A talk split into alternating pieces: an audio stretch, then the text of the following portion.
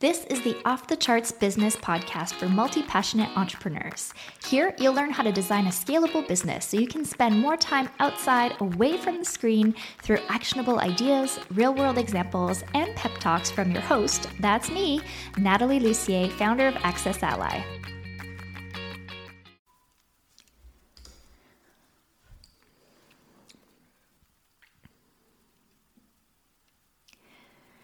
Recently, during my Scaling on Your Terms workshop, I got asked what went into my decision to take a step back from the spotlight. If you missed my live workshop, you'll find the link in the show notes to register for the next one. Just go over to accessally.com forward slash F forward slash your dash terms. For context, if you're new, this fellow business owner was talking about how I used to speak on a lot of big stages, appear on popular big name podcasts, and be very visible across all the different social media platforms. Then, after I had my first child, I knew I wanted to focus on the Access Ally software business and that I would want to slow down all of these appearances and associated travel, which really made it look like I disappeared from the spotlight.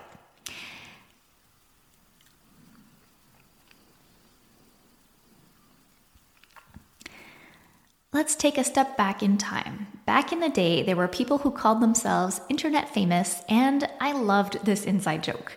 We didn't consider ourselves to be truly famous because it was just a really small subsection of the internet that knew who we even were. And frankly, most of us were nerds because we were early adopters of certain social media platforms before they became mainstream and were considered cool. I remember one t shirt that a friend made that said, I'm a big deal on Twitter. It was funny because nobody knew what Twitter was back then, and you had to know to really get the joke. Now, this type of influencer career has taken on a whole new life, and we were just early dabblers learning how to deal with our small scale fame. So, here's an example from my own life from many years ago. So, for context, I grew up in a small town of 3,000 people in Quebec, Canada, where everyone knew each other. Then I moved to the big city of Toronto, Ontario, which is where I started my business and started becoming quote unquote internet famous. Then, when my husband and I moved to Brooklyn, New York, I used to take my dog for walks at Prospect Park. And one day I came back to my computer after my dog walk to find a tweet from someone saying they saw me at the park. I felt chills down my spine. This wasn't someone I was online friends with, and we had never met in person before. And really, her intention was just to say hi, I saw you in the park, but it still made me think twice. I often went to the park wearing sweatpants and no bra with my unwashed hair in a bun, and that in no way matched my public image. So I started to ask myself if I needed to primp before going for a walk with my dog to maintain the personal brand that I had built up and this whole concept of my internet fame. Now let's rewind the fame train. Before we can tackle the connection between being in the spotlight and business success, let's go back to the beginning. Before there were influencers and personal brands, there were artists and celebrities. They were the first ones to benefit from fame. In fact, one of the first online programs I signed up for in my early business days was called Creating Fame by Laura Roeder. She modeled her program on the techniques she had seen her friend, an actress, use to kickstart her career. The concepts of building up fame for yourself around your business were fresh and they definitely worked. A lot of folks from that online program are still around, running businesses online and off, and still creating that fame. Now, the concept was simple. If you can make a name for yourself and be in the spotlight, then people will be more likely to buy your products or services. It definitely works better than being the best kept secret in your industry, right?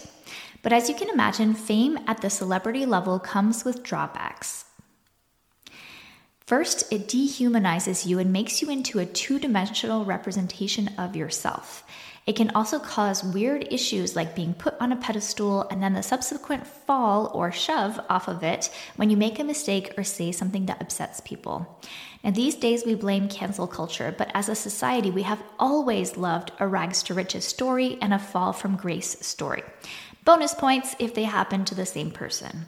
Plus, there's the expectations we place on famous people. They need to be available to us for our entertainment, to give us advice or encouragement, to look a certain way, and to meet behavioral standards. In our materialist world, in particular, we believe we have the right to be judgmental about famous people because they are public goods. They have to look picture perfect at all times, have meticulously kept homes, drive fancy cars, or fly first class, and hang out with other famous people at all times.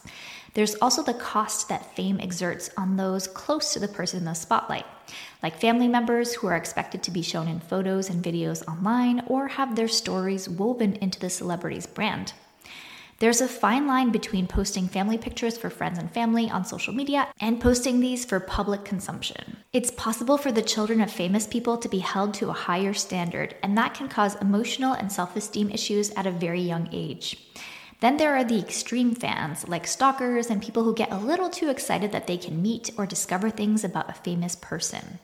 And if you consider the security aspect for family members, the whole thing gets even harder to stomach for parents. But you get the picture.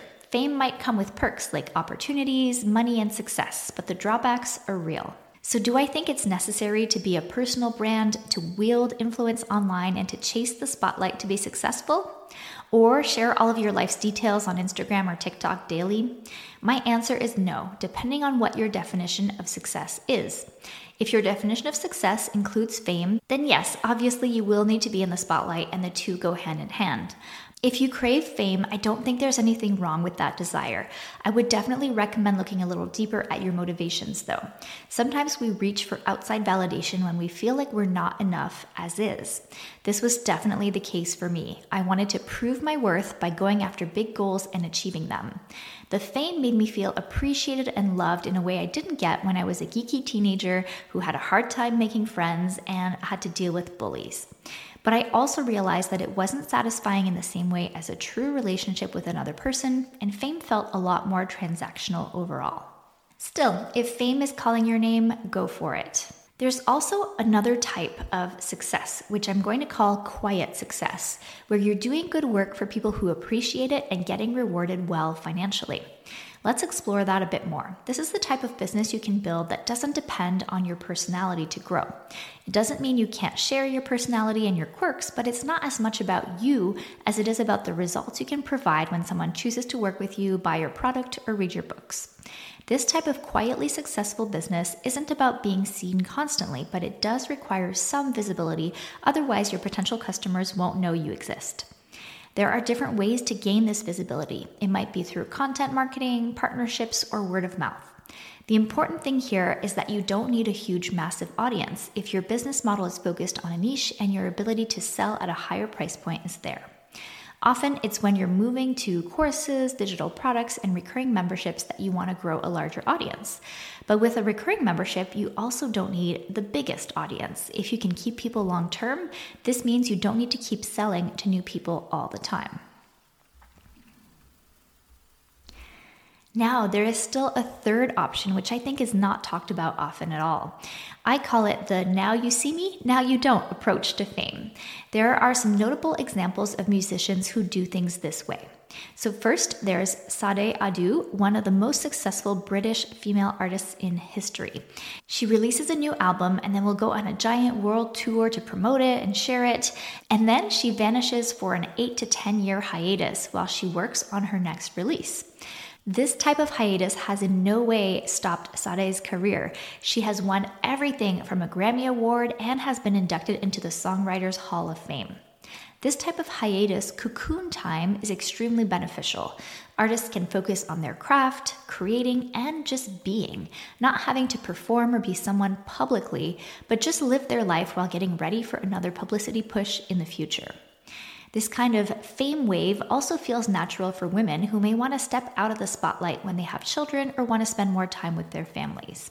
That was the case with singer Dido, who reached a peak in her career in the late 1990s, won awards, and sold lots of records. Then she took a break from the spotlight and returned in 2013. She then went on her first tour in 15 years in 2019 and won more awards for her work. When the timing is right and a new rush of creative energy or a big project is ready for the world, the stage will be there. No matter what style of personal branding you feel called to the constant spotlight, the quiet success, or the in and out it's helpful to understand how to work with your strengths around visibility. Don't force yourself into a model that doesn't work for you personally or professionally, just because it worked for someone else or you think you need to do it that way to be successful. I hope this episode challenged the assumption that we need to be in the spotlight in order to grow a successful business. I'd love to hear your thoughts, so head over to natalielussier.com and click on the podcast link and leave a comment on this episode. Want to keep growing your business on your terms? Then sign up for my free newsletter, The Momentum Memo. You'll get quick, actionable tips to gain momentum in your business every Tuesday. Head over to natalielussier.com forward slash memo to join over 6,000 other entrepreneurs scaling on their terms. Whether you're just getting started or have been running your business for a while, the Momentum Memo has something for you.